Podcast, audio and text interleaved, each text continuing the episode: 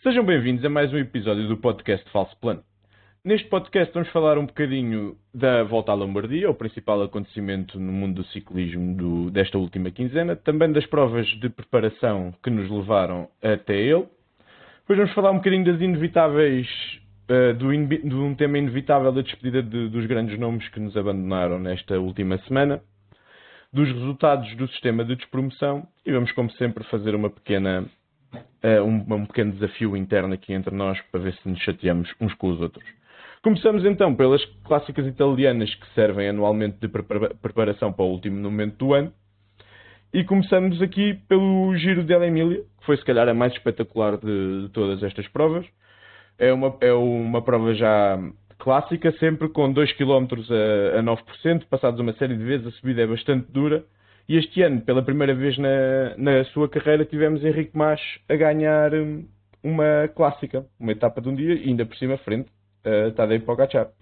Sim, sim, foi o que aconteceu. O Mas estava mais forte nessa prova, o Pogacar normalmente nas provas antes da Lombardia não está ainda no, na sua melhor forma. E, e o Giro de Emília é destas, destas clássicas todas de Itália é aquela em que a força acaba por fazer maior diferença e não tanto a tática ou o sprint, por exemplo. Por isso, sim, o mais vem de uma forma incrível da volta à Espanha. Talvez, provavelmente, a melhor forma de sempre da sua carreira e conseguiu levar essa, essa clássica para casa Destaque ainda para Ruben Fernandes, que eu nem sei bem quem é, e Thomas Globe, estreante de 21 anos, que correu a época toda no Sub-23 e que veio agora a estas clássicas italianas fazer uma boa figura com três top 20 e um 17 no Giro da Emília. Depois do Giro da Emília tivemos a Copa Bernocchi, que essa sim uma clássica já mais virada para a vertente tática, em que houve durante muito tempo na prova um grupo grande com nomes como Ala Filipe uh, nesse mesmo grupo em que se destacou durante a prova o outro miúdo, o Romain Gregoire, que teve o ataque a prova toda e fazia hum, pontos entre grupos, metia-se a trabalhar diretamente, enfim, aquela típica uh, aquele sangue na, na guerra típico dos, dos jovens. E também Corbin Strong que para além de ter estado ao ataque durante a prova ainda termina em segundo ao sprint atrás de Ballerini. Ballerini que foi o vencedor. Corbin Strong que também está a fazer um, um final de época incrível desde desde o Grande Prémio de Fourmier e que não sei bem onde é que ele apareceu também, mas é para mim é, o, é o, é o Patrick Bevin 2.0 o Patrick Bevin se ele fosse mesmo bom. Eu queria só destacar o ciclista italiano que teve nesta, nesta corrida o melhor resultado do ano em clássicas. Gianni Moscon fez 12 segundo foi o melhor resultado do ano. Era só. Mesmo assim, não, vai fechar com 0 pontos na, na FSA, quando eu paguei 6 por ele. Por isso, para mim, não, não foi consolo. Em relação ao Corbin Strong, uma informação útil, uh, por enquanto ainda custa 200. Por isso, estejam atentos. Mas, eu, a mim, passou-me despercebido. Mas, mas... Não vai durar muito. Por isso, andar. Não vai durar muito a custar 200, não. Ele eu... só apareceu agora, eu nem sei o que é que ele fez o resto da época inteira, eu pelo menos não, não dei por nada. Não, ele só apareceu agora no final da época. E ele e o, o Piccolo não vão durar muito tempo em 200. Há outro destaque ainda nesta prova, uh, Mario Vandenberg, que é capaz de ter feito o melhor resultado da época. Não, não foi o melhor resultado da época, mas uh, pronto, esperava-se muito vindo da, da sua época de sub-23, em que entre, mais, dominou mais ou menos a, o cenário, a cena dos sprints em sub-23 e que também apareceu neste final da época melhor do que no resto da época. Mas de resto acho que não há grandes destaques a fazer para além de, dos já mencionados. Fazendo aqui a ligação acho entre estes. Podíamos, acho que também podíamos só referir que a participação de um ciclista de 51 anos, David Rebellin, 51 anos, tinha mais 12 anos do que o segundo mais, mais velho. E ficou em 57. Estava a tentar acertar na, na idade dele. Nunca é tarde. Se ainda quiserem brigar por esta carreira, tudo é possível. Ah, Ele, com a minha idade, já tinha uns quantos monumentos, por isso não sei se, se ainda vou a tempo, mas, mas posso tentar. Fazendo aqui a transição entre estes grandes nomes, de Corbin Strong a David Rebellin, para o vencedor da, da clássica seguinte, a Trevali Varesini, onde venceu outro nome eh, deste nível, Pogacar. Obrigado, Henrique, por teres feito agora uma apresentação para eu poder falar, uma vez que já se percebeu que hoje estás uh, com particular preguiça, mas uh, em relação à Trevale Varesini, é de facto uma. Para mim foi uma prova muito importante, porque foi uma prova onde eu respirei de alívio, um, porque o Pogacar voltou a vencer e eu estava com um bocado de medo uh, que isto incorresse agora aqui numa série de segundos lugares ou coisas parecidas. Ou, ou, no fundo é aquele sentimento de então mas e acho que todos nos fomos perguntando isso ao longo de, desde o tour, no fundo, o que é que se passa com o Pogacar? E, e, mesmo com a vitória no Canadá, já não me lembro em qual das provas. No Montreal, penso que foi em Montreal. Houve sempre aquele sentimento de ele passa-se ali qualquer coisa e, e, de facto aqui voltou a vencer ao sprint. Uh, mas à frente falaremos de uma prova onde voltámos a ver ao melhor nível. E de facto esta foi uma prova pronto, interessante, onde, com um perfil puro de clássica, onde chegou um grupo onde os, um dos melhores estavam inseridos e um pódio para Valverde e para o Iguita. O Iguita fazer pódio é sempre uma coisa que me deixa contente, como vocês sabem. E foi também uma das provas onde, como há pouco o Ricardo dizia, o Thomas Gloag apareceu forte e com um ataque já nos últimos 30 km ou 20 km, se não me engano, uh, e depois até fechou 12 segundo e, e, e, é sinal de que este britânico que está agora inserido na equipa principal da Jumvisma é, é um talento para, que, vai, que vai para ficar. Um, falar ainda desta clássica que me irritou profundamente, que foi a Grand Piemonte, uh, não tanto por ter vencido o Ivan Garcia Cortina, o rapaz também tem direito a ganhar, apesar de nós acharmos que ele não é particularmente talentoso, a verdade é que eu irrita-me que a organização destas provas uh, pareça um bocado esquizofrénica, que é num ano uh, faz um, um traçado perfeito de clássica com muitas subidas e descidas, muito acidentada, no ano antes desse faz uma chegada em alto no final e depois faz dois anos onde uh, uma delas é um sprint ganho pelo Matthew Walls numa, portanto, numa aí sim numa, numa chegada num traçado mesmo plano, basicamente, tinha uma, uma pequena subida e depois uh, temos este ano uma ascensão de 3,3 km a 8% ainda bastante longe da meta que basicamente não serviu para nada.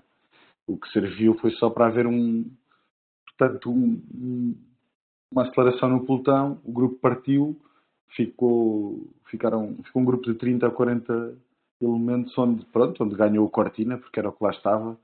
Uh, e, e, de facto foi uma prova sem grande história. Não percebo bem porque é que se se quer uma coisa para o sprint, porque é que não se faz uma etapa para sprints, para sprinters, não é? Sobretudo porque percebeu que percebeu que aquela montanha não serviu nem para impedir uma chegada ao sprint, ainda que num grupo já destacado com 30 ou 40 elementos, não, não tenho a certeza do número, nem para vencer um, um ataque de longe, ainda que tivessem lá alguns elementos que pudessem ter feito, eh, como o Marquis, etc. Mas mesmo esses depois não conseguiram destacar-se dentro desse grupo. Portanto, carne ao peixe, pessoal, está bem? Porque senão isto aborrece um bocadinho. Eh, e sobretudo para nós que fazemos fantasy, ficamos sem saber quem escolher e depois não levamos o Cortina e pronto. E acontece. Não, mas né? imagina, o Mark Hirschi tinha aberto 20 segundos nessa subida de 3 km. Faltavam Sim. 50 km, não é? Sim. Ou seja, mesmo que tivesse levado com Mesmo ele, que tivesse conseguido abrir, tinha que levar com ele ainda um, um grupo grande, mas não tão grande, ou seja, se calhar, se calhar 10, um lote de 10 ciclistas e todos muito bons. Porque senão, e mesmo isso não sei se ia dar, não é? Depende da força que ficasse no pelotão, mas, mas é estranho e, sobretudo para os fantasistas, eh, faz confusão. Portanto, pensem em nós, porque nós somos um uh, força motor do ciclismo internacional e, e merecemos respeito, está bem? Obrigado e boa noite. Estou a brincar. Bom, agora vamos seguir eh, para o nosso moderador eh, particularmente animado no dia de hoje. Bem-vindos à música. Tivemos aqui também outras clássicas fora de Itália, ehm, de, de nível pro, começando pela Sparkassen Munsterland, que ganhou, foi ganha pelo, pelo Olaf Koids da, da Jumbo em mais uma demonstração de força perante alguns dos melhores sprinters eh, internacionais. E tivemos também o Paris Tour, onde Arnaud Demar repetiu eh, a vitória repetiu a vitória no dia de hoje. Uh, entretanto, tivemos também Gana a bater o, o recorde da hora, não só o recorde a qual ele se tinha proposto a bater, mas também recorde já que vinha dos anos 90, um não homologado por, uh, por utilização de posições que hoje em dia são consideradas ilegais na, na bicicleta. Estes primeiros 12 minutos de falso plano serviram para mostrar e para vos provar que nós somos mesmo uns cromos e vemos estas corridas todas. Agora vamos falar daquilo que, que vos interessa e vamos falar da, da Lombardia, introduzindo-vos aqui o Pratas para ele festejar o, o bis de Pogachar. Mas festejar, eu já, eu já, já festejei este bis desde o início da época. Já sabia que esta prova ia, ia ser ganha pelo Pogacar. Acho que não havia aqui dúvidas. Sei que há algumas almas aqui do falso plano pensavam que o Vingard ia ganhar, mas vejam os resultados dele em, em corridas acima dos 230 km. E, epá, e depois, depois digam alguma coisa, mas aqui estamos a falar de corridas de monumentos. Há ciclistas que não, não, não estão talhados para isso. Normalmente, o- há uns anos, era normal os ciclistas que faziam as três grandes voltas não, não, não fazerem os monumentos. Mas agora com o aparecimento aqui do Eddy Merckx, esloveno, eh, isso mudou. Mais uma vitória categórica, mais uma, uma corrida ganha, mais um monumento para a coleção e a corrida não teve grande história, foi corre- correu, correu como, se, como se previa, com o Movistar e a, e a Emirates a controlarem, com, o- com o Maggi e o Pogacar a saírem. Eh, Aqui a grande surpresa foi o Landa. Acho que nem a mãe dele o levou na Fantasy. Eh, nem no- nem nos, nos melhores sonhos dele sonhava fazer um pódio aqui na, nesta corrida, mas, mas com este resultado acaba, acaba até por, eh, por, por termos que dar o braço a torcer e dizer que fez uma época bastante positiva, com o pódio no, no Giro e pódio no, no Monumento. Acho um, acaba por ser uma, uma, uma boa época. Uh, relativamente ao, ao, ao Mas, eu já tinha provado que era talvez o, o ciclista mais em forma nas corridas anteriores, mas não tinha hipótese de vencer ao sprint, tinha que atacar. Não conseguiu distanciar o Pogacar e perdeu como se esperava ao sprint. No sprint em que até deu para, para o Pogacar ir a sprintar com, com as mãos levantadas. Uh, tal é, tal é, tal é a, a- a diferença. Eu diria Hum. até que ele, ele foi otimista, exagerou um bocadinho, não? Teve quase a arrepender-se. Não, acho que se vês a repetição ficas com outra sensação. Sim, Mas- ok mas que ele sim, continua é a pedalar ideia. e já é muito cedo, mas ele não vê os intervalos do Eurosport, porque senão ele já sabia que estas coisas não se fazem. Hum, pronto, e aqui merece também a menção aqui o Alejandro Valverde ganhou o sprint do terceiro grupo uh, com uma despedida engraçada uh, a dizer adeus ao- aos fãs o Nibali ainda deu um ar da sua graça mas, mas não, não, não conseguiu terminar entre os melhores E hum, gostava só de destacar aqui um ciclista italiano que vai dar cartas na, nas, nas corridas de um dia, não, não só em Itália, mas, mas por toda a Europa, que é o Andrea Piccolo. Acho que já tínhamos referido este nome aqui no, no podcast anterior. Uh, terminou perto do, do top 10 e contem com ele para a Fantasy e para, e para estar entre os melhores na próxima temporada. Eu, antes de passar aqui ao branco, queria só dizer que essa coisa dos teus ciclistas favoritos e de quem tu apoias muito ser o Remco e o Pogacar, isso também torna a coisa mais fácil, não é? O, o branco é aqui um corajoso que é devoto de, de Vlasov. É uma vida muito mais não, mas o, batalhadora. O, mas o Miguel depois compensa com Moscon e Cortina e coisas assim. ok, não há nada no meio. Sim, já agora aproveito para, para, para, para dizer que uh, o branco, quando quer fazer críticas aos ciclistas, devia, devia ter atenção e não generalizar, porque aqui, se há alguém que acha o Cortina pouco talentoso, não sou eu. Eu acho que ele é bastante talentoso. E para mim é uma das maiores promessas do, do mundo do ciclismo e vai continuar a ser até atingir o nível que nunca vai, nunca vai conseguir chegar. Mas pronto eu vou continuar a confiar nele nas fantasies e pronto. E, e depois ter que lhe chamar nomes, mas, mas isso é em privado, senão os meus amigos gozam comigo. Bem, como prometido, passando ao branco. Espera aí, espera aí. É... É, ah, vai, tens, que, tens que responder a isto. Não, é que são então, faz o que quiseres. Faz o que quiseres. Várias... Henrique, eu retiro. São várias coisas. São várias coisas. Número um, tu achas mesmo que isto é uma boa época de Holanda? pratas, sem comentários. Pá, pronto. Não responde, ele não fazia, não fazia um pódio. não fazia um pódio desde 2015 e nunca tinha feito um pódio nos monumentos. Eu acho uma época excelente, porque eu tenho expectativas muito, muito em baixo. Eu pois só nada sobre isso. Do, do Landa. Quer dizer, Por isso acho que é uma época excelente. Ok, pronto, está respondido. Agora, Melhor que as anteriores. Eu sou a Cortina, peço desde já desculpa por ter generalizado. Não, não era mesmo de de a minha intenção magoar-te e, e, também acho que vais continuar a contar com ele, sobretudo enquanto não valer mais do que 400, não é? Isso parece-me evidente, porque é rapaz de vez em quando fecha top 20, o que não é mau. Um, em relação à Holanda, nós depois podemos conversar. Este espaço uh, que eu tenho agora era para falar do Henrique Mazo, que também é claramente uma, uma rasteira do nosso moderador, uma vez que eu, como vocês sabem, sempre fui muito crítico do Henrique Mas, e embora agora tenha de admitir que ele está a fazer um final de temporada eh, muito bom e, eh, para espanto do mundo, ofensivo, que é uma coisa que ele nunca foi. Uma das coisas que sempre me aborreceu um bocadinho no Mas foi como ele era capaz de, no mesmo ano, ter coisas muito boas e coisas uh, muito pouco uh, entusiasmantes.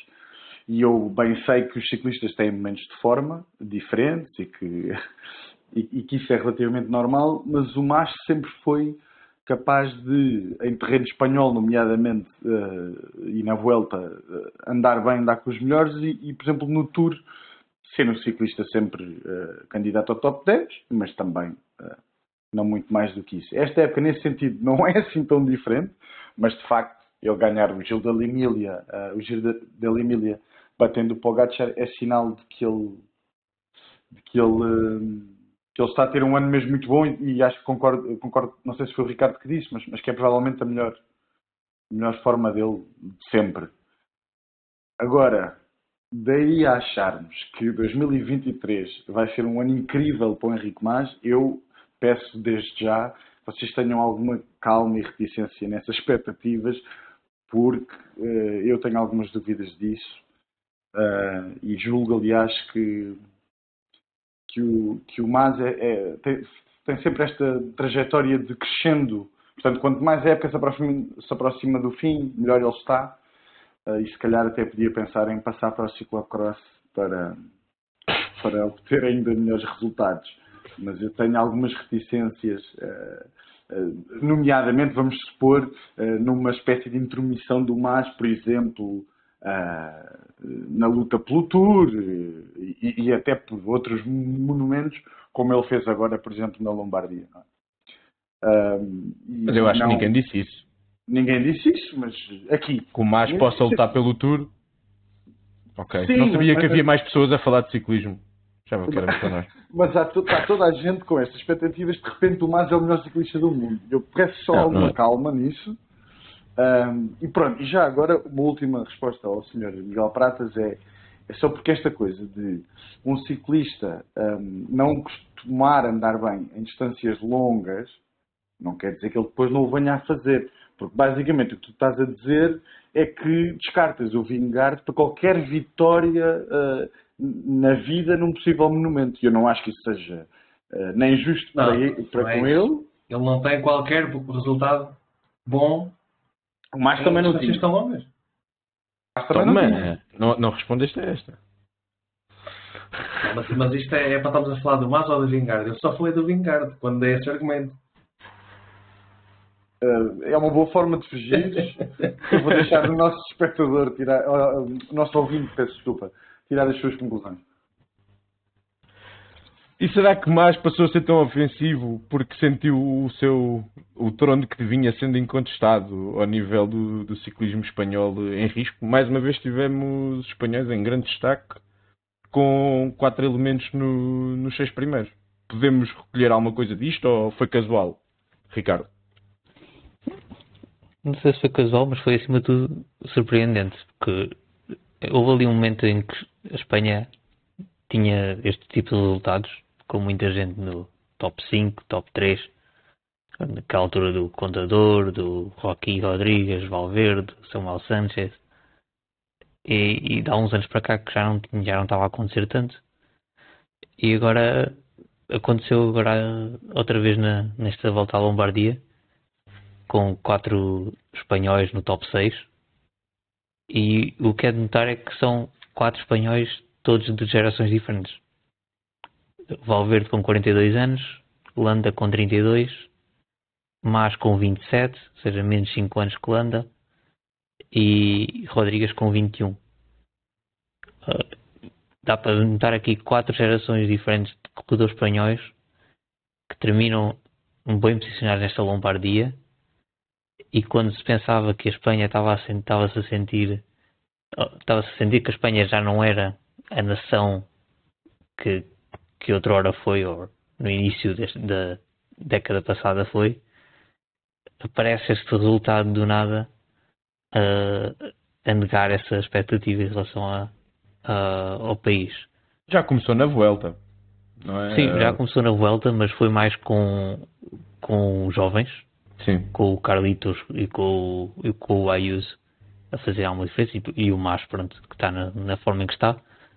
Mas este aparecimento do Landa e, e mesmo Valverde, Valverde já não estava na forma em que, obviamente, eu já não pensava que Valverde atingiria este, esta forma.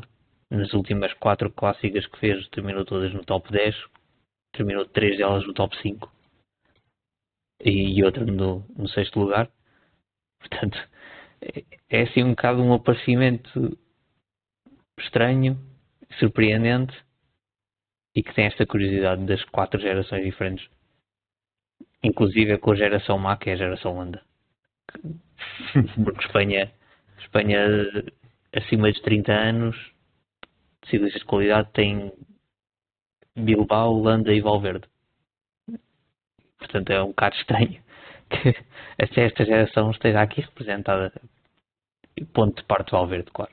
Sim, e mesmo entre os 25 e os 30, não, não Sim, há muito... 25 os 30 também não tem muito, tem o Henrique Macho. Exatamente. Bem, aproveitando aqui que estávamos a falar do Valverde, Pratas, este fim de época ainda, dava, ainda deixa a pensar que dava para mais um aninho? Eu não descarto o regresso do Valverde à competição em breve. Eu acho que isto é só um ponto e vírgula. Depois de, das, das prestações que ele teve agora, não descarto. Não, mas acho que tudo, tudo tem um fim. Uh, é pena porque ele ainda está a um nível muito, muito bom. Dificilmente conseguiria ganhar provas World Tour, mas, mas, mas consegui ainda estar na luta e vencer outras provas menores. Mas certamente irá ter um papel relevante uh, junto da, Movistar, mentoria para os jovens, que é o que já faz também né, nos últimos tempos, mas desta vez vai ser fora, fora da bicicleta. Mas é um, é um final de carreira bonito. Uh, acho que soube sair na altura certa. Uh, houve aí uma, uma, altura que menos fulgor uh, já em algumas épocas, nas últimas épocas, mas ele conseguiu, conseguiu sempre voltar a um nível alto e, e, acho que é uma boa forma de terminar a carreira numa, numa prova mítica e pode dizer que sai em grande. Deixa uma boa imagem e isso para mim é considero que é, que é muito importante para, para, para um grande atleta saber sair no momento certo de modo a também os, os fãs fiquem com, com uma boa imagem uh, dele. Por exemplo, o Froome uh, a forma como ele está a correr nos últimos anos a arrastar-se acho que não só é bom para uma coisa, só é bom, só é bom para, para a carteira dele, para a conta bancária dele, porque em termos de, do, do prestígio dele e do, e do legado dele, acho que não vai acrescentar nada. O Valverde foi aqui o início da, da nossa ronda de, de homenagem. E antes de, de, passarmos ao próximo, eu gostava que o, que o Pratas dissesse um pouco de entre as 140 vitórias do Valverde a todos os momentos, ou qual é que foi, o que é que tu achas que o Valverde deixa mais no, no ciclismo? Uh, ou um momento que te recordes, ou algo que tu achas que esta, por exemplo, esta versatilidade dele de, de, lutar por monumentos e por grandes voltas, que hoje é habitual, mas antes não era tanto, de ter aquela ponta final, o que é que tu achas que foi o, mais, o mais importante que o Valverde nos deixou? A mim, pessoalmente, a vitória que, que, que mais gostei foi nos Mundiais, onde finalmente sagrou campeão do mundo. Ainda me lembro bem da, dessa corrida. Já não acreditava que, que ele conseguisse, mas mas conseguiu e foi, foi uma corrida muito boa. Um, e para mim foi o momento que me marcou. E pá, espero que não faças esta pergunta ao Ricardo. Sinceramente. Não, não farei, não farei com certeza que nós programamos muito bem este, este programa e sabemos por onde é que, por que ruas é que não nos devemos introduzir. Não faças não que nós combinamos evitar falar de certos assuntos. Portanto... É, foi antes de tu chegares, Prata para quem não sabe, Prata chegou atrasado e nós já tínhamos feito aqui algum, alguma preparação. Uh, por falar em se calhar alguém que podia ter acabado a carreira no momento certo, Nibali tinha feito melhor de pendurar a bicicleta logo no fim da extraordinária volta à Itália que fez, Branco? Ou valeu a pena? Olha, Henrique, eh, pois é, de facto, eh, uma boa questão, embora nós saibamos que os ciclistas normalmente optam por fazer a época até ao fim e, não por escolher um momento de uma boa prestação ao meio de uma temporada decidida, porque o planeamento é feito para o ano, não é? E portanto o Nibali decidiu decidiu ir até ao fim. Valeu a pena, não sei, a nível desportivo não me parece assim tanto, mas pelo menos correu mais um bocadinho e serviu mais uns posts de Twitter e assim. Um, Estou a dizer isto a brincar, obviamente, o Nibali é um ciclista que merece ser respeitado. Venceu as três grandes, o que é uma coisa bastante rara, isso deve ser elogiado. Um, duas vitórias na Lombardia, quer dizer, acho que é, é consensual uh, o, o quão bons momentos deu ao, ao pelotão internacional. E eu, antecipando-me já a uma possível uh, pergunta do Sr. Moderador, uh, ponto uh, como um grande momento de nível e talvez para mim aquele que mais me ficou a vitória na Milan San Remo em 2018, porque é de facto, para mim, categórico um ciclista com as características dele a conseguir vencer uma clássica como a San Remo. E isto também nos leva a uma questão muito grande, ou central, no percurso de nível, e que é o facto de ele descer. Como poucos, aliás, eu tenho quase certeza que ele roubou a técnica do melhor descedor de todos os tempos, que foi Paulo Salvadelli. Um, dito isto, Beijinhos, tubarão. Até sempre. Foi claramente uma das coisas que também me marcou não só o Milan Remo, como essa característica de um voltista que, que trazia mais essa dimensão às corridas, de poder fazer diferença não só nas subidas, mas também, ou, e muitas vezes, sobretudo na, nas descidas. Uh, tem sido, se calhar, de forma injusta, um pouco menos falado, mas temos outro gigante do ciclismo a retirar-se este fim de semana. Filipe Gilberto, vencedor de 4 dos 5 monumentos e de inúmeras outras provas ao longo dos últimos 15 anos. Ricardo, sei que és fã, por isso deixamos este espaço para ti. Sim, de forma muito injusta, porque é claramente o melhor ciclista dos três. De longe, de muito longe é que ao Valverde nem vou inserir na discussão porque questões a ouvir e Nibali para mim sempre foi um bocado overrated basicamente ganhou três, três grandes voltas em que nenhum dos grandes dominadores das grandes voltas na altura participaram do início ao fim e depois pronto, ganhou os monumentos com, com clara mestria mas foi as grandes voltas não foram nada de impressionante. E curiosamente conseguiu ganhar o monumento que o, Gil, que o Gilberto não, não conseguiu. Curiosamente ganhou um monumento, o único monumento que o Gilberto não conseguiu, infelizmente. Eu queria só, desculpa só interromper-te, mas queria só dizer que o Ricardo acabou de, de, dar nota ao Pratas que esta, esta grande volta vencida pelo Remco não é impressionante também. Não estava nenhum dos dominadores só para sim, questões sim, futuras. Mas o Remco tem 22 anos. E pronto, é a primeira grande volta em que ganhou e que participou, basicamente. Portanto, o, o João Almeida estava presente ou não?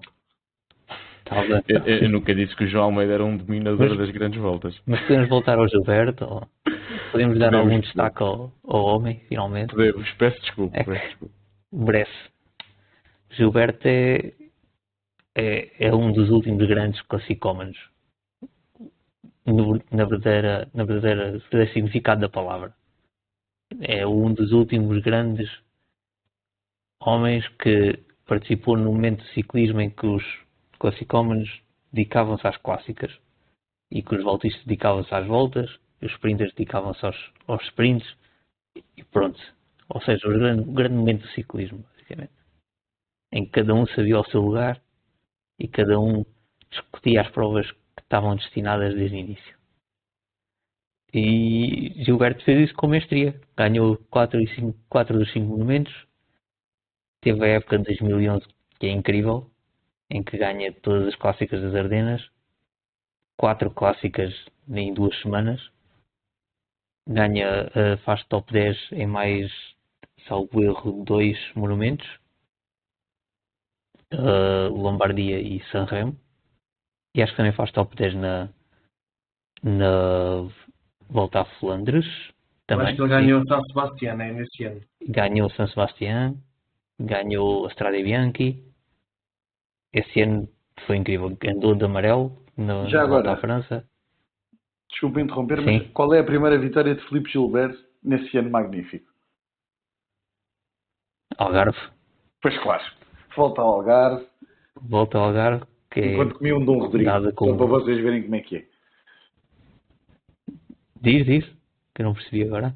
Enquanto comia um Dom Rodrigo, não é? É um, é um, um, um pronto, um coisa de figo, se quiseres, um daqueles doces típicos do Algarve, não é? Foi o que me lembrei certeza, de dizer. Sim, de certeza que fez, provavelmente enquanto estava a passar a meta. Mas, uh, sim, é aquela volta, é aquela volta da Lisman de início do, do, da época em que quem ganha tem um, é porque vai ter uma grande época. Tal como se provou este ano com Remco. Portanto, há que dar destaque ao Gilberto. Não, não se fala nem metade do Gilberto do que se fala de Valverde e Nibali. E eu acho que o Gilberto foi um ciclista que, que se destacou muito ao longo da sua, da sua carreira e que merece ser considerado como um dos grandes da história do ciclismo. Eu acho que isso poderá ter um pouco a ver com o facto dele nos últimos anos ter já estado mais desaparecido do que Nibali e Valverde continuaram a estar presentes em alguns dos grandes momentos da época e, e Gilberto menos. Mas, Sim, mas, mas repara, eu tem assim umas fases um bocado intermitentes, depois ganha a volta a Flandres em 2017, ganha o Paris-Roubaix já com 37 ou 36 anos. Ele tem assim, de vez em quando aparecia assim em grande outra vez para ganhar um monumento para fazer a sua coleção. Sim, mas fazem 3 anos desde a última grande vitória dele. Sim, sim, fazem, faz 3 anos desde uma grande vitória e nos últimos anos já não tem sido o mesmo Gilberto, obviamente. Desde que saiu de Koenig, basicamente. É aquela maldição. Quem sai de Koenig não deixa de render. E a mesma questão que fiz aos nossos colegas. Um momento que defina Gilberto tenha marcado. É, é a época de 2011, como eu referi. Nomeadamente aquele ciclo de, das Ardenas, em que ele ganha as quatro clássicas Barbanson, Amstel, uh, Flash e, e Liège. Todas assim num espaço de uma semana e meia. Acho que é esse o grande momento de Gilbert e em que ele mostra ser um ciclista diferenciado. Sim, foi um domínio que, de, que desde aí não, não voltámos a ver. Olha, se Gilberto, deixa-me só. Estragaste uh... e a minha transição ia ser espetacular, mas pronto. Então, mas eu, eu, eu podes ir e depois digo, se preferires. Não sei. Não, não, não. Agora já está, agora já está. É? É, sério? Está bem. Sim, sim, sim. Não, eu ia só acrescentar que em relação ao Gilberto, uh, que, que, uma das, uh, um dos eu sei que não me perguntaste, mas eu vou dizer na mesma. Um dos momentos que, que, que ficou na memória foi um, a vitória dele nesse, nesse ano 2011 em, na Liège, em que bate os dois Select, que eu achei uma coisa engraçada na altura, e é assim com um, uma vitória onde ele ataca uma série de vezes, até depois sprintar uh, fácil na cara deles no fundo. Opa, e acho que 2012 é uma das maiores vitórias, uma das vitórias mais incríveis em mundiais, uh, quando ele ataca no Kauberg e, opa, e é assim de uma força, de uma, de uma brutalidade que eu acho que de facto nisso o Ricardo tem razão. Parece que, que eram tempos diferentes e, e aquele ataque não, opa, ninguém conseguiu, ninguém foi, não, eu lembro-me que acho que era o Bolsonaro e o Valverde e russo que estavam para lá. Uh, opa, estou o tempo todo a tentar perseguir e, e depois às tantas, pronto, saírem bem, vamos para as medalhas. Não... E, e, era de facto um ciclista muito diferenciado e particular. E, e depois há esta coisa de quando ele volta em 2019 com uma vitória em Roubaix, eu nunca na minha vida achava que ainda era possível. E pobre Polite, que nunca mais vai conseguir ganhar um, uma Paris-Roubaix. E, pronto, e a forma como ganha a Flandres também, sim, com um sim. ataque longíssimo, já não sei, 50 ou 60 km. É um ciclista também muito diferente do que, sim. do que costuma acontecer.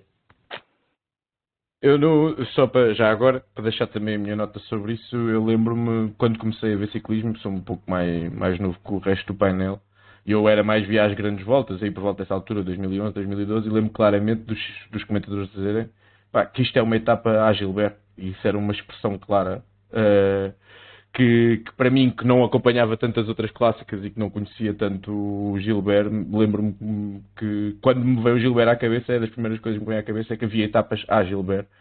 E, e na altura, já não sei se foi no Tour, se foi na Vuelta, a etapa em que eles mencionaram isso inúmeras vezes, realmente caiu para, para o Gilbert.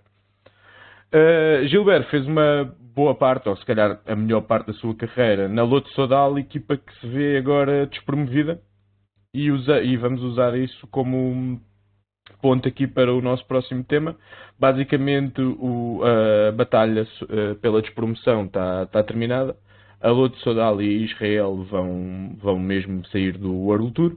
Equipas como a Movistar, a Education First, a Bike Change, que estavam na, na luta conseguiram se safar e a Arkea e a Alpecin vão subir e ganhar o estatuto de, do World Tour.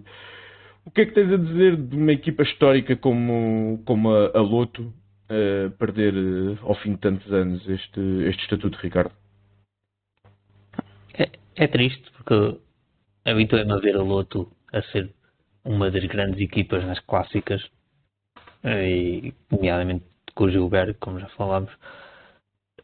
É triste, claro, mas uh, é expectável.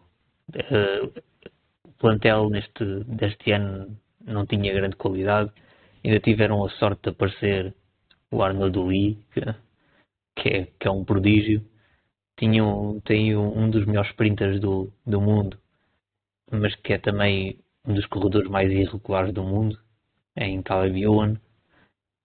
Mas depois o resto do plantel não tem grande qualidade. Tem um Campanert que nas clássicas vai tenta sempre, faz sempre o seu top 10, top 20. Tem o, o Vermis que prometeu num, num Paris-Roubaix, mas que entretanto não fez mais nada. Tem um de Buist. E já vamos neste nível de, de ciclistas que não. Pronto, que não, não, não estamos habituados a ver ganhar. Tem o, o que, que ali até fevereiro é o maior, mas depois a partir de fevereiro nem sei onde é que ele anda. É este o nível desta equipa. Sim. Não Mas, tem eh, ninguém que possa sonhar fazer top 10 numa prova por etapas. Não tem ninguém que possa sonhar. Nem perto, não é? Nem perto. Nem perto. Tem pouca gente que possa sonhar fazer top 10 em, em monumentos. É assim, é muito pouca qualidade da equipa.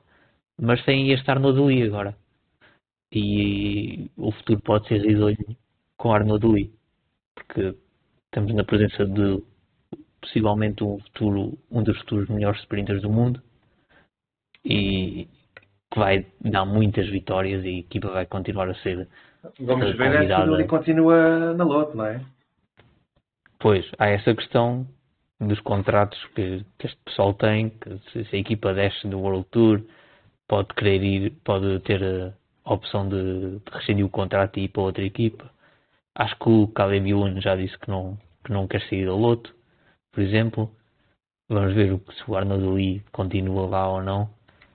Uh, eu acho que ele fazia bem em continuar, porque é uma equipa que, que vai que está dedicada a ele e é uma equipa que vai, que vai ser convidada para as grandes provas ou pelo menos para, para as grandes clássicas, a certeza. Ricardo, deixa-me só dar-te uma nota sobre o momento que estavas a falar. Em relação a eles ativarem essas cláusulas aos convites, uh, a Loto, como é, foi a equipa que marcou mais pontos este ano das equipas que não estão no World Tour, tem convite automático para todas as corridas do World Tour. Um, era o mesmo estatuto que a Alpacine teve este ano, por Pronto. exemplo. Pronto. Por isso é, quase, é praticamente igual para os corredores, só o seguro é um ano, não é? Pronto. Então não há grande, não há grande questão. Eles podem querer rescindir na mesma, mas eu acho que o Arnaud Lee faz bem manter-se lá. Tem já para a próxima época o Lennart Van Etveld, Van como quer que seja que se lê este nome, uh, que pode ser uma surpresa ao nível de voltas. Pode começar a, a, a ganhar bons resultados ao nível de voltas de uma semana no World Tour. Uh, pronto, o futuro pode ser risonho mas neste momento esta época e este plantel eram muito maus. Para termos maus. noção do quão mal foi a época, o pior resultado nos monumentos foi Felipe Gilbert no 30 lugar em Paris-Roubaix. E se fores ver grandes voltas, não sei se será muito melhor. Era o que eu estava a dizer, não, mesmo nos monumentos, mesmo para os monumentos, não tinham ninguém óbvio para top 10. Quer dizer, tinha um óbvio que era Campanert, mas não era garantido. Caleb Ewan na Sanremo também já fez. Sim, mais Caleb Ewan na Sanremo, está certo. Só mas ele não pôde participar, não me engano, não pôde participar. Por COVID, a única vitória foi o Thomas de Ghent, acho que eu. A única vitória o World Tour, sim. E mesmo acho que o World. Ah, Caleb Ewan. Caleb Ewan ganhou também no, no terreno Adriático. No terreno Adriático. Ok. Bem, e se a luta tentou, ainda deu alguma luta, a Israel já há muito uh, parece longe desta luta, uh, um plantel muito envelhecido, muito orçamento de gasto no, no Frume e o resultado esperado, que é a despromoção, e ao contrário da, da, da Loto, não vai ter uh, convites para o ano que vem, porque foi apenas a terceira melhor equipa das equipas que para o ano não vão estar no World Tour. Branco, tinhas muitas esperanças para esta equipa e saíram-te furados? Opa, sim. Opa, sim, eu sou grande fã da Israel Premier Tech. Estou a brincar, agora a sério. Uh, tenho que me controlar que é para não ser desagradável, mas a Israel, eu não sei, não, de facto, custa-me a perceber o que é que eles estavam à espera. Quer dizer, a equipa é, é, é isso, é reumático cycling team. Uh, opa, eu até gosto de, algum de, de, alguns deles, como o Woods e o Fugelslang, mas são ciclistas que uh, parece cada vez mais evidente que o prazo de validade expirou. Ainda foram buscar o Dylan Tunes já em agosto, numa esperança vã qualquer de que a vida mudasse. Uh, depois tem o Nidzolo como se isso fosse garantia de qualquer coisa, não é? Quer dizer, o, o Sepp Van Mark adoro, mas todos sabemos que ele gosta de cair. E portanto é uma coisa, se formos para nomes velhos, da Limpi também. Agora, é muito evidente que isto, que isto ia mais ou menos acontecer. Uh, e o triste é a, as declarações do Sr. Silvan Adams, que veio dizer, um, quando se apercebeu que não havia volta a dar, uh, que era menino para processar a UCI com este sistema bárbaro que não faz sentido para ninguém, dizendo coisas como, e passo a citar, uh, não há ninguém uh, no planeta Terra que esteja a investir, que, tenha, que esteja neste momento a investir tanto dinheiro no ciclismo como eu, ou seja, então eu meto aqui o guito e agora mandam-me embora. Ou seja, esta, esta atitude de, de mau perdedor, não é? De, de, de, homem que pode ter o dinheiro de todo o mundo, mas se ele não construiu bem o plantel, se só uh, um mês ou dois meses do fim desta, desta luta pela despromoção é que ele veio com este tipo de declarações achando, portanto, que no, no resto do, do, dos três anos, uh, portanto, nunca lhe passou pela cabeça. Ia sempre correr tudo bem. E isso é um bocado uh, triste, quer para os ciclistas, que apesar de tudo, imagino eu, deram o máximo. E, e, opa, e pronto. E se calhar, em vez de gastar muito do seu orçamento com ciclistas que já não têm grande, a acrescentar, grande coisa a acrescentar no ciclismo, podia ter uh, feito mais pela equipa e se calhar eu estava noutra posição. Um, não há muito mais a dizer e eu desejo-lhes um, o melhor possível para o tempo que aí vem. Conseguiste não ser tão desagradável como eu estava à tua espera. Nem uma menção à grande época de Patrick Bevin. Eu Patrick... acho isto vergonhoso. Sim, eu, Ganhou eu, uma eu, volta à Turquia e uma etapa é. no World Tour. Não, não, tens tudo e o, e o Hugo? E o Hugo. Pronto, e, e, o, e tem o Itamar Reinhorn, tudo, estamos todos de acordo, mas uh, não chega, não é pessoal? Não sejam agora defensores de Israel como se eles fossem a, a vossa equipa preferida, não é? Quer dizer, vá lá. Uh, passamos à frente ou não? Tá. Sim, pegando nas palavras do, do diretor da, da, da, da Israel, Pratas, achas que faz sentido ou não este sistema? Gostaste do resultado, do que aconteceu este ano, sobretudo, que houve foi muito tema, foi houve uma luta intensa, houve muitas equipas a mudarem o calendário para se adaptarem a este, a este ranking. Gostaste do que viste? Independentemente do, do, sistema de pontuação, a partir do momento em que, em que é há 3 anos, no final desse período ia, ia sempre haver gestão das equipas estão, estão à rasca, acho que isso é, não, não, há, não há forma de dar a volta a isso. Quem está com a corda na garganta tem que gerir o, o calendário uh, da, forma, da melhor forma possível para, para, para se poderem salvar. E isso vai acontecer sempre. Eu acho que aqui o grande problema é os pontos que se dá a determinadas corridas.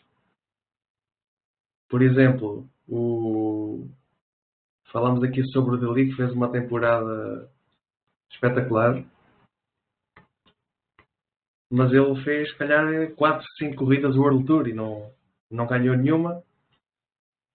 Uh, e, e, é o sexto ciclista do ranking do CI. Isto é surreal. Um gajo que faz 4, 5 corridas World Tour e é sexto no ranking. E, não estou a falar de, não estou a falar de pro, uh, estou a falar de corridas de um dia só. Isto, isto, é que não, não faz muito não faz muito sentido. Sim, basta ver os nomes que estão à frente dele no ranking para perceber que há ali alguma coisa desfasada na atribuição dos pontos. Depois vemos equipas como a Arkea uh, em determinados sprints metem 3, 4 ciclistas cada um a sprintar por si para ver se conseguem ficar no, no top 10, porque tendo, tendo 3 no top 10 ficam com mais pontos do que se tiverem um, um vencedor. Quer dizer, isto não. Mas é porque também não tem nenhum bom, não é? Também não tem nenhum bom para conseguir ganhar, é verdade, mas é pá, um pódio sempre dá mais prestígio do que o 3 sétimos lugares. e qualquer clássica World Tour vale tanto como os monumentos, por exemplo. Não é qualquer, eu acho que, há, acho que há um ranking, mas muitas das clássicas valem tanto como os monumentos. Ou muitas das e clássicas. valem mais do que um top 10 numa grande volta e por aí fora. É, há coisas muito desequilibradas, isso é que eu acho que tem que ser alterado urgentemente. E essas etapas, essas clássicas que o Arnaud Lee ganhava na, na Bélgica, que, que, nem tem transmissão, etc., valiam mais pontos que uma vitória numa etapa da Volta à França, por exemplo. Mas isso, vamos guardar isso para o inverno, nós temos que falar sobre alguma coisa no inverno. E, e, vamos guardar esta, esta discussão para mais aprofundadamente para essa altura. Antes de passarmos à próxima, à, à próxima parte do, do podcast, queria só perguntar rapidamente, Pratas, o sistema de promoção, sim ou não? Sim ou não, o quê? Tem que haver? Sim, não, sim ou não? Gostaste ou não? Era, é, tinha sido melhor com ou sem? Acho, acho, acho que faz sentido haver a promoção e a despromoção. Pronto, depois discordas dos moldes em que está. Discorda do sistema de pontuação. Acho que as equipas também não, não é só bater a nota, como fez a Israel, e estar, no, estar, estar, estar com os grandes. Acho que também é um processo de evolução, estar nas equipas continentais, e algumas equipas fazem isso bem, outras não, nem, nem por isso. Está bem, ou seja, é um sim com, com, com asterisco. Passando aqui à última fase do, do, nosso programa, como não se tem, como não houve muito mais novidades no, no mundo do ciclismo e não houve muito mais corridas à, à parte daquelas que nós falámos, nem grandes surpresas, o nosso jogo interno desta semana vai ser, vai dar aqui alguma liberdade ao painel para lançar uma pergunta para cima da mesa, uh, mais ou menos polémica, conhecendo-vos eu como conheço, espero alguma. Uh, e vamos começar pelo Ricardo. Sim, então, a minha questão vai no sentido de que tem-se começado, agora com esta vitória do Pogacar na Lombardia, está-se a fazer o, o, o resumo da época, o apanhado da época, e começou-se a dizer que o Pogacar fez uma grande época. E eu gostava de vos perguntar se ele não tivesse ganho a Lombardia, o que é que vocês diriam da época de Pogacar? Uh, eu posso começar. Eu acho que Pogacar tinha um objetivo claro e que era o objetivo da equipa, que era ganhar a volta à França. A partir do momento que não ganha, não cumpres o teu principal objetivo. E eu diria que o, o segundo objetivo não era a Lombardia, era os Mundiais. Ele também não consegue sequer estar na luta, por isso não, é impossível olhar para a época de Pogacar e dizer que é uma má época, mas não é uma grande época porque não corresponde aos objetivos dele. Mais alguém se quer manifestar? Branco. Faço das minhas as tuas palavras, Henrique. Completamente de acordo. Uh, aliás, deixa-me elogiar. Sr. moderador, análise perfeita, a meu ver. Não, eu sou muito fã do Pogacar, mas uh, acho que aquilo que disseste é, é a mais pura das verdades.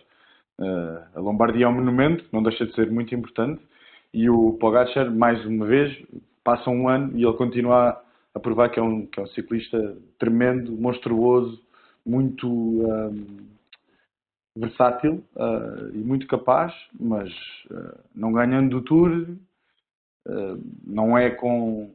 Não ganhando o Tour e os Mundiais, como disseste, não é com, nem com Lombardia, nem com o AOE Tour, nem com o. Não, não é. E portanto é uma excelente época, porque ele ganhou muito, não é? É evidente. E foi um dos melhores, mas eu esperava mais, portanto não posso dizer outra coisa. Só queria dizer uma coisa que acho que o melhor momento da época do Pogacar, pelo menos o que me impressionou mais, foi o quarto lugar na Flandres até. Não foi nenhuma das vitórias. Deixa muita água na boca para o futuro. Não, e a, e a, e a, e a etapa de, do, de Robé no, no, no, Tour, não é? E a Sim, mas e a Estrada, Sim, Bianca. a Estrada Bianca, ou seja, essa faceta que ele mostrou fortíssima nesse tipo de, de terreno Pratas, queres acrescentar alguma coisa aqui para defenderes o, o teu menino? Defender, nós não o estamos a atacar, ele é que já pôs a, a barreira muito alta. Quando se ganham dois monumentos e o Tour no ano, eh, é muito, fica muito difícil igualar isso. E eu concordo absolutamente com o que vocês disseram. E só para termos ideia da monstruosidade que é este ciclista, esta época é a segunda época de um ciclista com mais pontos. Sim. A maior foi, foi no, no, no ano passado. Uh, mas pronto, a partir do momento em que ele falha ao Tour e também não consegue ganhar os Mundiais, uh, fica sempre aquele sabor. Uh, não, é, não é uma boa. Uma, não conseguiu os, os seus objetivos. Mas a verdade é que conseguiu ganhar aqui grandes corridas, conseguiu ganhar a Strada Bianca pela primeira vez. Milan-San Remo e Flandres faz, faz top 5, o que deixa perspectivas de que pode ganhar estas duas, duas, estes dois monumentos no futuro. Uh, e acaba por conseguir terminar, terminar bem a temporada com, com na Lombardia. Então, só para concluir, a minha opinião é que a Lombardia faz esta época de Pogacar uma época normal, porque é essa a expectativa que eu tenho dele, é que ganhe pelo menos uma grande volta ou um monumento, ou os mundiais, claro, por ano. E sem a Lombardia, acho que era uma má época, porque ele falha todos, os grandes objetivos. Falha Sanremo, falha Flandres, falha uh, Liège, nem participou. Uh, falha o Tour, falha os Mundiais e ganha agora a Lombardia, é, custa, que é o custa, custa dizer isso, mas é, é, verdade, sem a Lombardia era uma má época. Por muito incrível que pareça dizer isso da época que é ele certo. fez e, do, e de um dos ciclistas que deu mais espetáculo ao longo da época e com mais vitórias. É Acho que, é que ele ganha muito, ganha muito, mas não ganhou sem ser a Lombardia se não contares com a Lombardia, não tinha ganho nenhum monumento, nem nenhuma grande volta. Portanto, para mim era uma má época.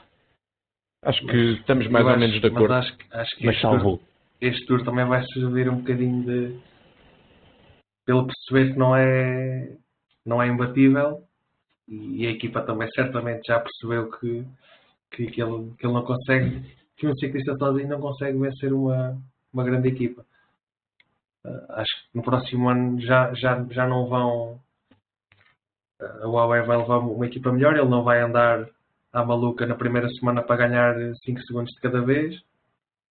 Uh, mas pronto, não é garantido que vá ganhar no próximo ano, mas certamente terão, terá, terá uma prestação mais, mais equilibrada. e vamos ver como é que corre. É, vai ser muito interessante acompanhar essa reação da UAE e dele à perda deste tour. E antes de passarmos ao, à pergunta do Branco, gostava só de dizer, partilhar convosco uma coisa que o Pratas partilhou connosco durante esta semana, para percebermos o quão o ciclismo mudou nos últimos anos. Contador ganhou uma prova de um dia na carreira e Froome nunca ganhou nenhuma. Pogacar só este ano ganhou 5 ou 6 e na carreira, entre as que já foram e as que virão, serão inúmeras. Uh, Branco, palco é teu. Opa, olha, devo dizer que, pronto, não tenho uma pergunta muito interessante. Um... Então passamos ao Pratas. Uh, pronto, uh, agradeço que assim. Uh, não, pronto, eu posso fazer uma pergunta, mas é um bocado. Já da outra vez, quando fizemos um jogo deste, eu acho que fiz uma pergunta e vocês responderam todos assim: sim ou não. E, e eu fiquei bem triste porque nem sequer pude falar sobre isso e a vida seguiu. Pronto, isto pode acontecer o mesmo agora, é só para avisar. Uh, vocês, como sabem, eu sou uh, particular adepto de, de sprints uh, e, e de, de, analisar portanto, quem é que são os melhores, como é que estão, o que é que pode ser. E, e estive há bocado a, a, verificar o Fábio Jacobson este ano tem 13 vitórias. Uh, pronto, em 2022. Uh, sendo que só duas delas é que são World Tour. Uh, o, a pergunta é: uh, vai ganhar mais ou menos em 2023? Desculpa, tem quantas? Quantas? Tem 13 este ano. 13. Um 13. 13 vitórias e quantas em World Tour? Duas. Duas. Uh, posso então. Eu diria que vai ganhar mais no World Tour. No cômputo geral, capaz de ser a mesma coisa. Eu, eu ao contrário de ti, não é não simpatizo com sprints, gosto, os sprints têm interesse, mas eu não gosto de sprinters que não, não têm qual, quase qualquer tipo de versatilidade. E o Jacobsen é um bocadinho isso, e hoje em dia o ciclismo tem cada vez menos etapas uh, sem quaisquer dificuldades. O, e o facto de ele só ter ganho duas etapas no World Tour prova isso, mesmo estando num comboio muito forte da Quick Step, que este ano, diga-se, não teve ao nível de, de outros anos, também é verdade. Uh, mas diria que vai ganhar na volta da mesma, da mesma, na mesma quantidade. Vamos ver se o Merlias consegue fazer alguma frente, alguma concorrência interna, mas quer seja em, em corridas de maior ou menor dimensão, eu diria que andará por aí e que não é por aí que se vai julgar ou não a época dele, vai-se julgar pelo que é que ele vai conseguir fazer no Tour. E uma etapa foi claramente insuficiente este ano, a meu ver. Pratas, queres acrescentar alguma coisa ou realmente a pergunta do Branco era bastante interessante? Eu fiz esta pergunta para já, pelo menos no início da época era mais ou menos consensual que o Jacobson é o melhor sprinter uh, do mundo. E eu disse mais ou menos, antes que alguém se irrite. Um, o melhor sprinter, o sprinter mais rápido do mundo quando uh, estamos perante 0% de inclinação, não é? Um, e, e, fiz esta pergunta porque, de facto, uh, eu também acho que não foi uh, uma época tão dominadora como eu achava que ia ser. E receio que em 2023 possa ser pior ainda, na medida em que há Merlier, é, é, um, é um fator, há Merlier na, na, na equipa, e os sprinters como uh, o Olaf Koy e o Arnaud Dali vão, parece-me, um, ter mais espaço, um, portanto, mais confrontos com os melhores sprinters do mundo, se quiser. E, portanto, nesse sentido, uh, a mim parece-me que, tendo em conta o que eu esperava do Jacobsen neste ano, que seria do maior domínio, parece-me que a coisa pode ser ainda pior e isso, se calhar, não tem propriamente que ver com, uh, com o número de vitórias, porque se ele fizer 14 ou 15, mas uh, mas lá está, mas não ganhar uma no Tour ou não ganhar nenhuma World Tour, o balanço não é por aí que deixa ou sobe assim tanto, mas isto tudo para, pronto, o sentido da pergunta era, acho que há novo sangue e, e do bom ao nível dos sprints, e quer ele, quer, quer, quer outros sprinters de muita qualidade uh, têm de dar ao pedal, como se costuma dizer, e, e, por exemplo, em comparação com o Philipsen, o Philipsen tem menos vitórias no total, mas acho que todos podemos concordar foi um ano acima das expectativas em relação ao que, ao que estava previsto no início do ano. Eu, em relação a isso, diria que o Jacobsen é o melhor sprinter, mas dos ciclistas intitulados sprinter, para mim a melhor época foi do Philipsen. Ele não ganha só ao sprint ou em sprints puros. Tem essa eu versatilidade. Acho, acho que dos ciclistas intitulados sprinters, a melhor época foi de Demar. Por incrível que pareça. Ou até Pedersen. Não sei se Pedersen conta e, ou não. E atenção, o Demar tem menos vitórias que o Philipsen também. Em relação a, ao que o Branco disse sobre o Jacobsen, concordo que não foi tão dominador como esperado, mas também temos de ver que não teve grandes oportunidades no Tour. Foi um Tour muito mau para os sprinters. Simplesmente teve... não haviam oportunidades para ele. Portanto, reduziu um bocado aí a possibilidade de marcar uma posição no, no pelotão internacional como o melhor sprinter, se é que realmente é o melhor sprinter. Mas teve um momento importante, nós não falámos dele, e se calhar nesse sentido de marcar a posição, que foi os europeus, que foram claramente para sprinters, onde estavam a maior parte dos grandes sprinters mundiais, talvez à exceção do Caleb onde estavam todos. É verdade que lançado por Danny Van Poppel, que ajuda sempre, até ressuscitou o Sam Bennett, mas ele aí venceu e venceu categoricamente. Pratas, queres passar à tua pergunta ou ainda queres introduzir alguma coisa em relação ao, ao Jacobson? Queria só responder aqui, aqui à questão do, do, branco. A minha resposta é sim. Vocês estão para aí a conversar muito, mas pronto. Sim, vai vencer mais, é isso? Sim, sim, sim, sim. Não, a minha resposta era sim por tu disseste. Se alguém respondesse sim, ias ficar triste. é... Agora, a sério, eu acho, acho que vai ter mais. Acho que vai ter mais do que 13 e em grande parte pelo que o, pelo que o Ricardo disse. No Tour só ganhou uma e dificilmente ele repetirá um Tour nos próximos anos onde só, onde só vai ganhar uma etapa. De resto, eh, se, se escolher bem, bem o calendário, acho que facilmente chega às 15. Tens mais confiança que eu nele. Achas que ele tão É cedo isso, não volta é a fazer um que- tour só com uma etapa? Eu não sei é se ele volta a chegar ao fim de um tour tão cedo. É que vocês. Só Ainda discutiu, tem mais esse lado. ele só teve, só discutiu três etapas ao sprint no Tour. Quatro com a etapa do pavê. E só ganhou uma. Pois, mas é que a questão é É, essa. é pouco, teve- sim, claro que é pouco. Só teve três etapas para discutir. Sim, isso está tudo certo. Agora, o- o- eh, por exemplo, aquilo que o, que o Pratas acabou de dizer, o que prevê é que ele continua a ser o sprinter prevalecente, e eu não tenho assim tanta certeza disso, sobretudo se meteres eh, Coy, Dali, eh, Corbin Strong, obviamente estou a brincar, mas, mas percebes, mas eu sinto que o espaço vai ser cada vez mais as etapas, percebe, porque é que ele só, só, só tem essas três etapas ao sprint? Porque houve ah, um lote de sprinters forte no Tour e porque houve vezes onde ele não conseguiu ah, ser, ah, portanto, impor a sua força, não é? Não, e por qualquer dificuldade o tira da corrida. Sim, mas quer dizer, na Dinamarca, quando, ele faz, quando ele faz quinto, aquilo era plano como tudo. Ele Sim, mas eu não, foi sei, eu não sei quantas etapas discutiu o Philipsen, mas o Philipsen não terá discutido só três etapas.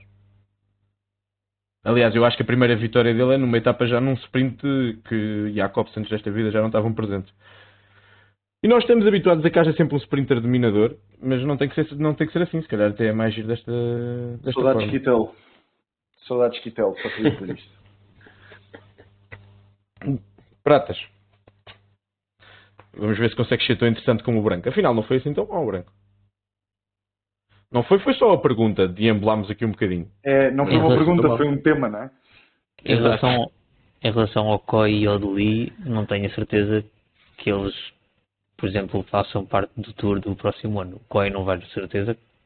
Sim, o não vai de não, sei, não sei como é que é, se a equipa vai ser. Não, Vai lá estar ou não, o Co- mas- O COI pode não ir e nós sabemos que há sempre esta tendência para hum, definir os grandes sprinters pela sua prestação no Tour. Mas, mas se ele for a uma outra grande volta e tiver um lote de sprinters aceitável, isso também corre a favor dele, não é a mesma coisa, mas óbvio que pela equipa onde está inserido, provavelmente não vai, não vai ao Tour. Sim, a questão é que como é, até, até que ponto é que vai haver o- um um para um entre Jacobsen e esses dois E ciclistas? até que ponto é que o Fábio Jacobsen vai ao Tour no próximo ano? Essa é outra que questão. Essa é outra questão. Pois, com, com o Remco, nunca se sabe. O Deli é que só vai o Deli ou o, ou o Yuan, em princípio. Por isso vamos ver em que lugar é que está cada um na hierarquia. Questão do Prata. Grande tema branco. Viste? Obrigado, pessoal. Muito bem, muito bem. Eu estava a sentir que estava a precisar de uma injeção de confiança, por isso a gente foi aqui continuando a falar do teu, do teu tema. Pratas, vê lá se consegues estar à altura. Agora, agora, agora vou fazer uma pergunta um bocado mais simples. E a minha questão é se o Cortina vai ganhar algum monumento no futuro. Aliás, eu até vou reformular a questão. Quantos monumentos vai ganhar o Cortina? Respondemos todos ao mesmo tempo aos três? Um. Posso fazer contagem? Ou espera aí, temos que esperar que o branco se pare de rir? Tá, espera lá, preciso pensar. Eh, isso. Eu preciso pensar, porque de facto tenho que O pensar. Cortina pode ganhar uma Milan-San Remo um dia. Era isso que eu ia dizer. Mas É que quem é o ciclista que não pode ganhar uma Milan-San Remo? Uh, Caleb Ewan, provavelmente. Que Era não pode? piada. Era uma piada. Ok. Calma. Muita calma. Mas há poucos ciclistas que não, pode- não podem ganhar o Milan-San Remo. Miguel Pratas, uh, Jonas Vingard não pode ganhar no San Remo. Sim, o- olha, o Vingard não pode ganhar. Não estou a ver em que cenário é que o Vingard ganharia a San Remo. Porquê? Pá, se, se quiseres voltar a esse tema, pá, sério, o Vingard não tem nenhuma prestação. eh, pá, só, só na Lombardia, só, só na Lombardia é que, é que fez o tops 20 e foi completamente longe da, da vitória. O Mas, por exemplo, este ano ali, as Baston-Liège, chegou no grupo que chegou atrás do Remco, pá, já mostrou qualquer coisa. E está e tá, e tá na melhor forma de sempre. Agora, o Vingard, nesta altura, ele está pela Lombardia. Isto nasceu de onde? O branco disse que o Vingard ia ganhar, foi? Exatamente. Foi? Ok, ok. Não. Mas repara, mas eu. Eu disse, eu disse porque precisava que o Poga ganhasse para ficar mais tranquilo internamente. Eu, óbvio que queria que o Poga. Bem, eu queria que o João Almeida ganhasse, etc.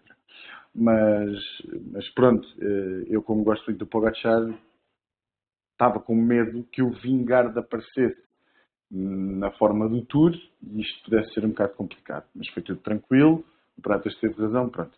Um, em relação a Cortina... Estavas com medo com base no, no Vingard ter ganho uh, ter ganho duas etapas na volta à Croácia, um rapaz que se calhar também é bom apontarmos o nome. Se vocês estiverem aí. Oscar Onley. Pronto, é que foi com base em ele ter batido o Oscar Onley que tu achaste que ele não, ia não, não, não, a Lombardia. Não, eu foi só depois do que vi no Tour, sei lá, já não digo nada, não é? Pronto, em relação ao Cortina. Em relação ao uh, Cortina, eu... eu... San Remo, pronto. Mas vai ou não? Vai ganhar ou não? Não vai, não vai, claro que não vai. Ok, pronto. Uh, eu também acho que não vai. não vai, pá, não há hipótese. Só o Prata que acredita numa coisa dessas. Mas eu, Não ele sei. Tem, ele tem, tem, tem três monumentos que até lhe assentam relativamente bem. Tem, tem. Lá na terra dele tem lá três monumentos que assentam. Ele deve ter, ele deve ter top 10 em monumentos, digo já. É- é- O Pratas tem alguma razão no que está a dizer. Não, não, não, não. Top 10 em monumentos, por acaso, acho que não. Não tem nenhum? Coitado. Agora pausa para pesquisa rápida. Acho que não, não, não, não tem. Não tem? Mas ele às vezes Ah, até está bem, série. até, até está bem na Flandres, não é? Não, mas se a pergunta fosse essa, eu respondia que sim, que ia ter. De Ah, um top, top 10 10. monumentos há de ter Se algum. calhar, se calhar, se calhar. Há de fazer, sim, certamente. Eu acredito que ele possa ganhar um no futuro. Agora lembrei-me agora lembrei do Odete, Porque- não sei porquê. Eu acho que devíamos sempre- fazer, devíamos fazer uma aposta de longo prazo. Branco, o que é que tu fazes se o, se o Cortina um dia ganhar um- uma grande volta? Aí. Uma grande não? volta não, um monumento, um monumento, desculpa. Uma grande volta ainda era mais... Opa, o que mais- tu quiseres, mais ele não vai ganhar. Eu aposto o que tu quiseres. Bora, pratas. Já me puseste a escrever poemas para o Remco, por isso. Qual é o- a consequência para o, para o Branco?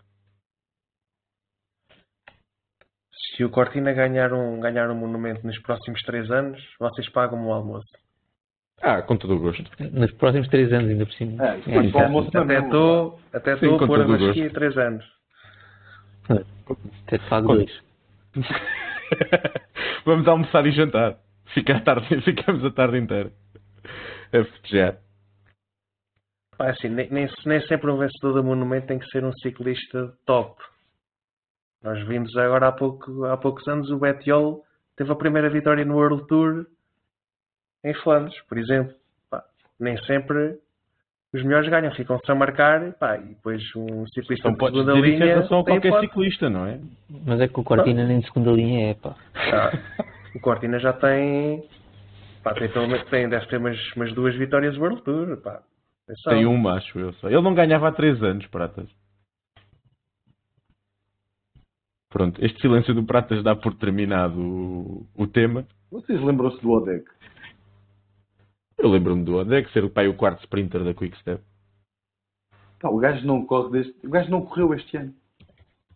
Sim, mas também a UAE foi buscá-lo. Tinha o Gaviria e o Ackerman. É uma equipa para grandes voltas e para gerais. Também não sei qual era a ideia, sinceramente. Quer dizer, então, mas tu não viste a, aquele, aquela corrida de exibição, coisa assim, que ele participou e ganhou, não foi? Eu acho que falei nisso.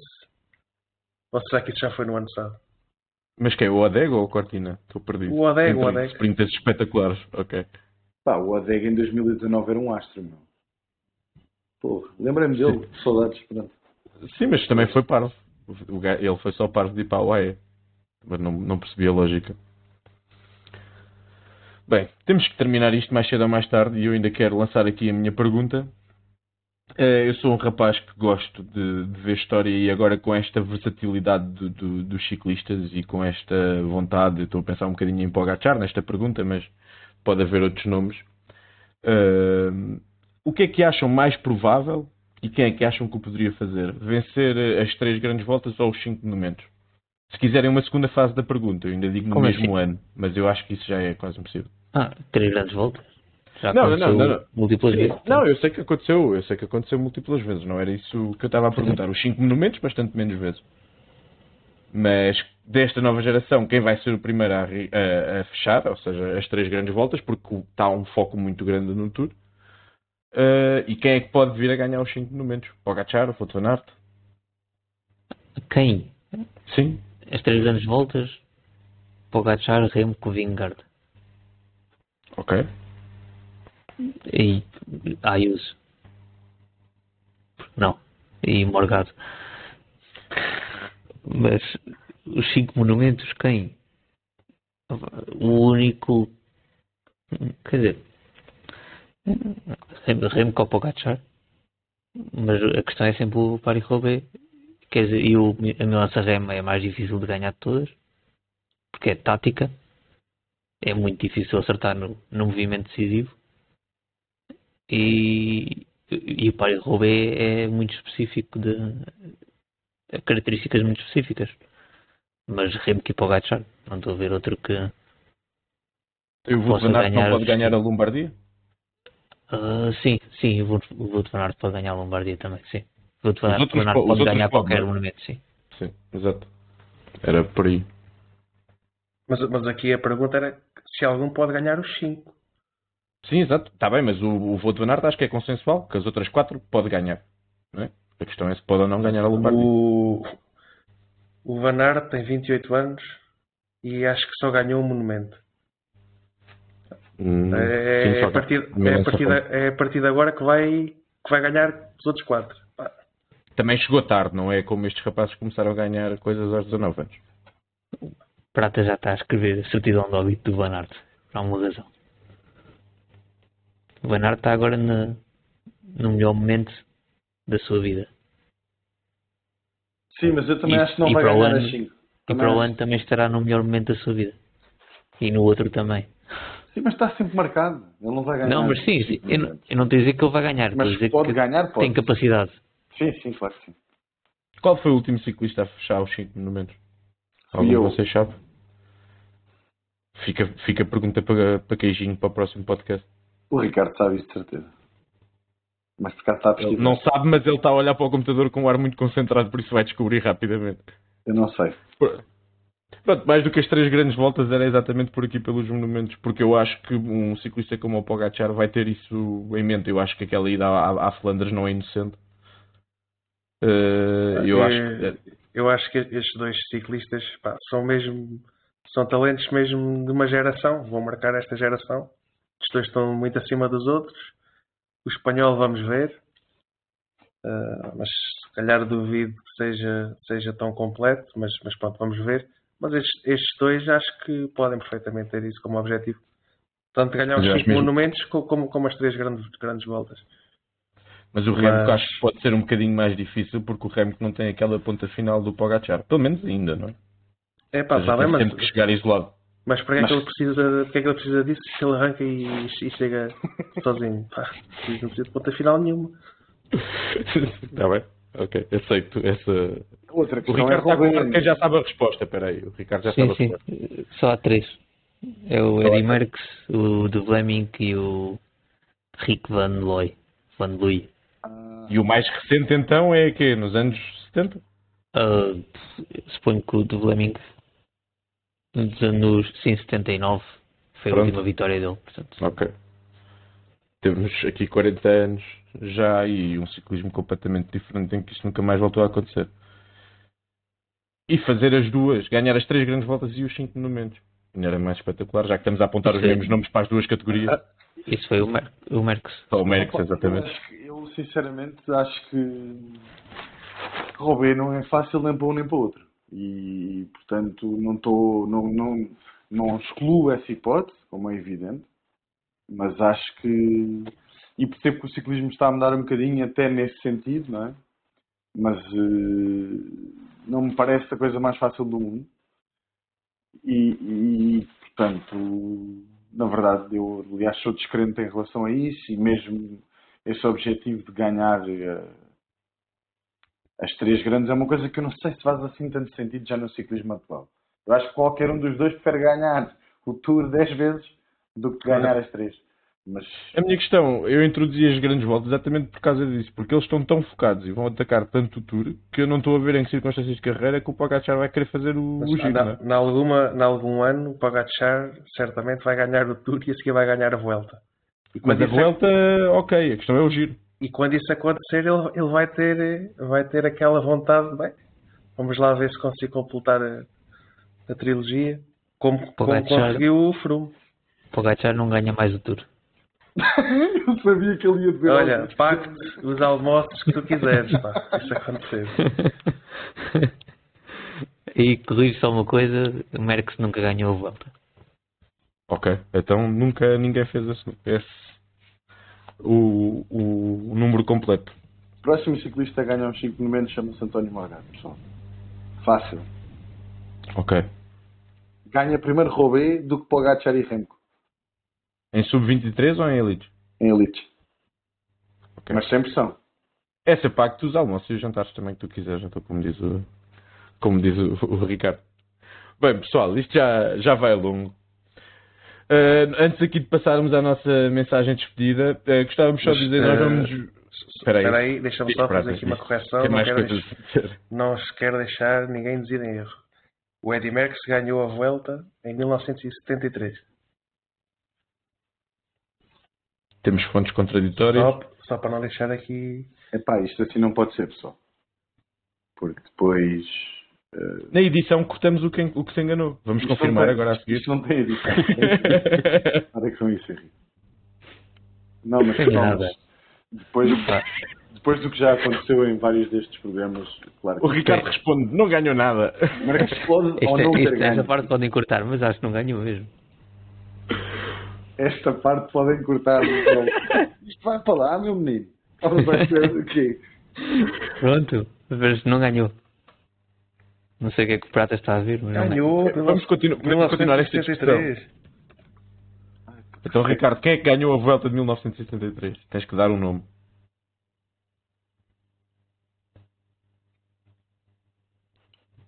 Pausa Odeg. para pesquisa.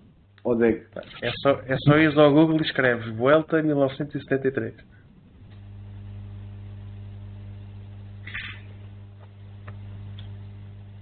Tenho a dizer que aparece na história da volta. Ah, ok, está cá, está cá. Está certo. Ok, então pronto, está fechado o, o- o debate. E ganhou Eh, quase todas as etapas da volta. Já que era para ganhar, para ganhar estilo. Antes de, de fecharmos, queria só mencionar, como vinha a dizer, hum, antes da correção do Pratas, que nós vamos manter o podcast agora durante, durante a off-season. Vamos fazer episódios especiais com alguns temas diferentes, onde também vamos ter mais tempo para este tipo de conversa solta que, que hoje já tivemos bastante no- neste episódio. Vamos ter episódios como os prémios Falso Plano, onde vamos apresentar os nossos, o- aquilo que nós consideramos o melhor ciclista, a melhor vitória em etapa, o melhor gregário, uma série de. os globos de ouro do, do ciclismo do Falso Plano. Uh, vamos falar de- das transferências, uh, vamos falar um bocadinho do futuro do João, uh, de outros ciclistas que se, que se retiraram, da influência que hoje em dia uh, o- a tecnologia tem no, no- no ciclismo e de alguns outros temas. Basicamente, o importante para vocês é saberem que nós vamos continuar deste lado. E pronto, da nossa parte é tudo. Até daqui a, a 15 dias. Como sempre, mencionar que nos podem seguir em falsoplano.ghost.io para acompanharem antevisões, eh, eh, crónicas, eh, dicas de fantasy e que estamos também no Twitter, no Facebook, no Spotify e no YouTube, sempre sob o nome Falso Plano. Muito obrigado a todos e até daqui a 15 dias. Um abraço. Tchau.